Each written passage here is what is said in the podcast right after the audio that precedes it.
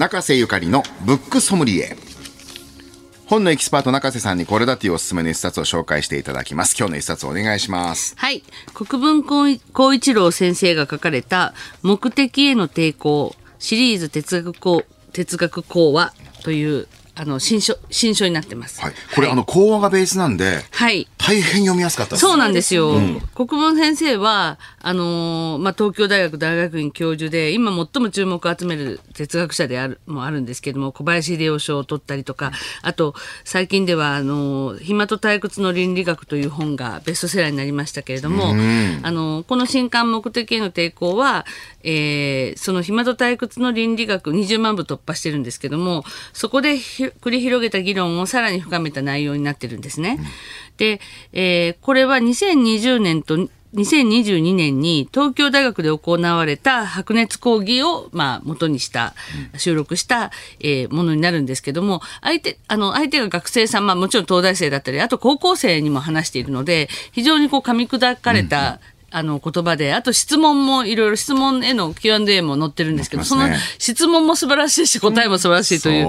ことがあるんですが、そのコロナ危機のちょうどね、2020年は一番その、初っ端のコロナのあの2020年ですし、22年はちょうどまあこれから出口に行こうという時で、まあ非常にそのコロナ危機の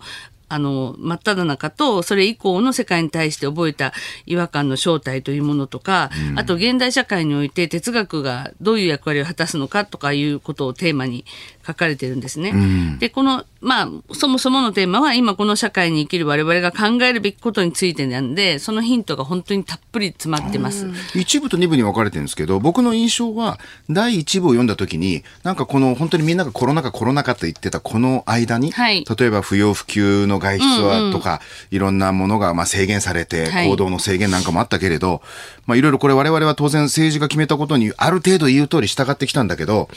あの時期をちょっと総括してくれたなそうですね。非常に。に落ちたんですよ、ね、しかももう本当芯食った総括で、うん、で、まあそもそもそのじゃあ、あの、暇と退屈の倫理学をまあ深掘りしたっていう意味で言うと、どういう暇と退屈の倫理学についてちょっとおさらいしておくと、前にここのコーナーでも紹介したんですけどもね、あのと、とにかく、えー、人は自由を求めてるようでいて、自由になったら暇になるじゃないですか。うん、で、暇になると退屈するから、暇を嫌うんですね。まあ、つまり、従ってその自由を拒否するっていう、この矛盾した人間的事実っていうのがあって、で、この時にその国分先生が処方箋を出すんですけど、それはその、えー、ここで忘れられているのは楽しむということであると。でも人間は放っておいても何かを楽しめるわけではない。人間は広い意味で勉強しなければ楽しめないんだと。勉強して、つまりは楽しみ方は学んで楽しめるようになることが、この矛盾を乗り越える鍵だっていうようなことをその書いた名著なんですけども、それをその古今東西のいろんなその哲学者の言葉とか、あの思想を引きながら説明してめちゃくちゃ面白かったんですけども。楽しむ方法を学んだ、はい、そうなんです、うん。それをこう進化させた、さらに深掘りしていったのがこのこの本になるんですが。か忘れましたけど、人生は壮大な暇つぶしであるって言った人がいたけど。あそうですね。ねでも結局その暇つぶしが楽しければいいわけで、はいはい、その楽しむにはでも学びが必要ね。そうなんです。そういうことなんです。そしてまあ、えっ、ー、と、この本で、えー、第一部のところで核になってるのは、ジョルジョ・アガンベンという、まあ、世界で最もその名を知られている哲学者の一人で、イタリア人のあの哲学者なんですけど、この人がコロナ危機で、まあ、ある騒動に巻き込まれたと。でそれはその彼がそのコロナについてまあ、発表した論考っていうのが、まあ、炎上騒動になって、うんうん、結構その、まあ、コロナ危機について世界の著名な哲学者がいろんな反応を示したんですけど、その中で最も物議を醸したのがこのアガンベンさんの論考、論考だったって。うん、じゃあ、なんかどういうことを言ったのかって言ったら、その、えー、まあ、コロナ危機の中で結構移動制限がかけられたじゃないですか。はい、で、それをその、えー、これは、あのー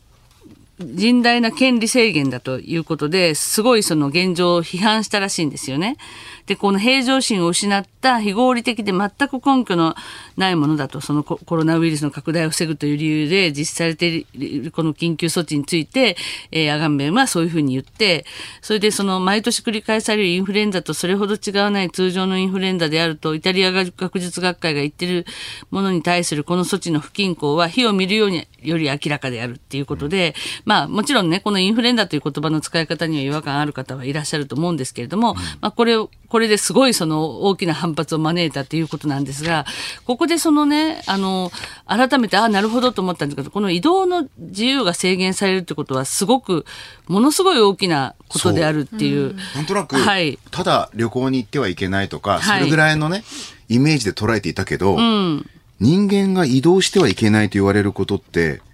すごい恐ろしいことなんですね。という、そうなんですよ。例えば人のことを支配しようとするときに、はい、まあ、ぼ例えば一ついけない方法だけど、暴力を振るうとか、うん、恐怖を与えるという方法があるけど、でも人間がもしその支配から逃れるんだったら、はい、例えばそのブラック企業を辞めればいいとか、はい、その組織から離れるとか、その土地から逃げるという方法があるわけですよね、うんはい、でもそれを制限されるってことがどれだけ怖いことかってことなんですね。そうなんです。それで一度手放した権利っていうのはそんなに簡単に戻らないみたいなことを言っていたりとか。このメルケルさんって人がこの移動を制限するっていうことをどれだけ理解していたかってことがちょっと出てきて面白かったですね。そうそうそう。メルケル氏はやっぱり政治家としてそのやっぱりこれはすごいと特にそのメルケル氏ってその東ドイツに出身で。すからその移動の自由ということについては誰よりもそのこの権利ということの大事さは分かってるんだけれどもでも政治家としてやっぱり彼女はこれは今必要な措置であるということをまあ苦渋の選択であるということを言っていてそれもそれで政治家のあの考えとしてはもうあの素晴らしいと。で哲学者の考えとしてのアガンベンもあの両方それぞれの立場で言ってるんだっていうことがあるのとあとそのアガンベン氏がもう一つ言ってるのは、その死者の権利っていうか、あの、まあ、何より生存することが最優先だから、生存のためだったら何を放棄してもいいっていうことで、で、あの、人間は単に生存しているのではなくて生きているのだと言えるために必要な何かを失いつつあであるんじゃないかということっていうのをあの指摘ししてるんですね。あのだから面白い言い方だなと思ったのは普通はまあ命が何より大事ですよ、はい、ももちろんそれはみんな納得するんですけど、はい、ただ生存するということ以外に価値を見出さないっていうのは違うっていうんですよね。はいということはつまり生存しているよりも価値があるものはあるはずだよっていう考え方があるという。はい、うん、単に生存してるのではなくて生きているのだと言えるために必要なものっていうのがあってその中の一つがその死者の権利というかね死者がその葬儀で弔われる権利っていうのがやっぱりあってそれはどんな時代でも必ずそのそ死者というのは弔われてきたと。だからその権利が、あの、今回失われてしまったというのが、その恐ろしいことであるってことをすごい言ってるんですよ。はい。だからそういう、その、ああ、人間が人間として歴史の中で培ってきた文化っていう言い方をしてるんですけれども、まあそういうものをそのコロナ禍で失わされたことっていうのを哲学者としてすごく警告していて。だから僕ね、うん、本当に思い出したのは、不要不急の外出はっていう時に、飲食店の方だとか、エンタメの業界の人とかが一番虐げられたわけですよ。はい、で、そういう人たちを集めて特番をやった時にも、いや、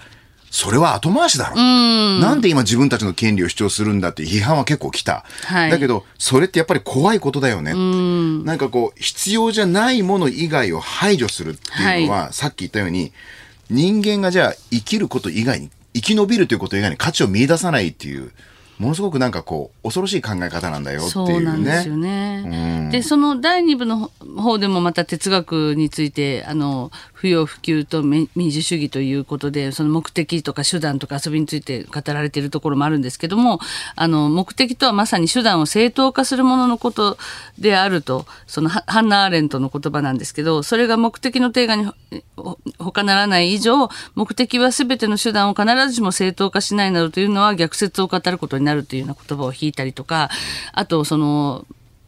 国分先生がよく思い出すマハトマ・ガンジーの言葉っていうのがあって、あなたがすることのほとんどは無意味であるが、それでもしなくてはならない。そうしたことをするのは、世界を変えるためではなく、世界によって自分が変えられないようにするためである。っていうすごい名言だと思うんですけど、この言葉は国分先生いつも心に留めてるとか、もう本当に名言とかこ、この人がこういうふうな考察されたっていうこと、例えば浪費と消費は違うとかね。浪費は。浪費ってね、うん、今まで悪い言葉のもうべったり、あのバイアスかかってますけど、はい。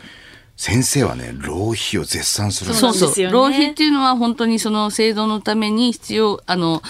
まあ、制度のための必要で、あの、例えば、あの、ご飯を食べたいと言ったら、お腹いっぱいになって食事が終わったら浪費には終わりがあるんです。でも消費は終わりがないと。なぜかって言ったら浪費の対象は物であるのに対して消費の対象は物ではないからまあ例えばあのお店が流行ってるからって言ったって言ったらそれはあのその記号とか情報みたいなものを消費消費してるわけなんで、まあ、それを一回言ったからってそれで満足するわけじゃなくてじゃあ今度はあそこも流行ってるから行こうとか言って、果てしないこう消費が続くわけですよね。そういうことをこう指摘される話とか、むちゃくちゃね、目から鱗がバサバサ落ちるような、あの、哲学的な思考がいっぱい詰まっている一冊です。僕が一番好きだったのは、目的からはみ出ようということがある、な目的なく生きてるカッキーがなんか肯定されてるみたいな私はめちゃめちゃね、この本の第2部にね、肯定されました、ね、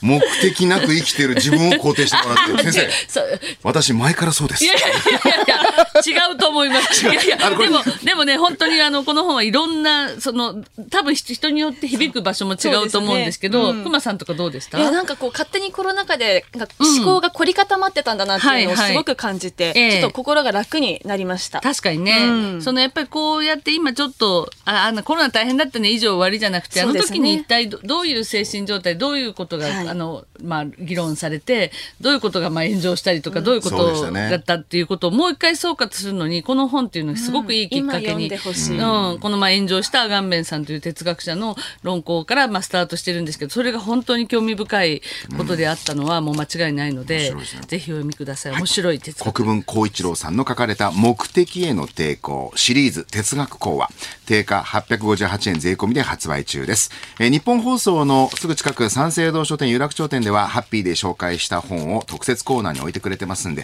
お近くにお出かけの際はぜひそちらもご覧ください。ポッドキャストでもこのコーナー聞くことができます。日本放送、日本放送ポッドキャストステーションほか各配信サービスでご利用いただけます。中瀬ゆかりさんのブックソムリエでした。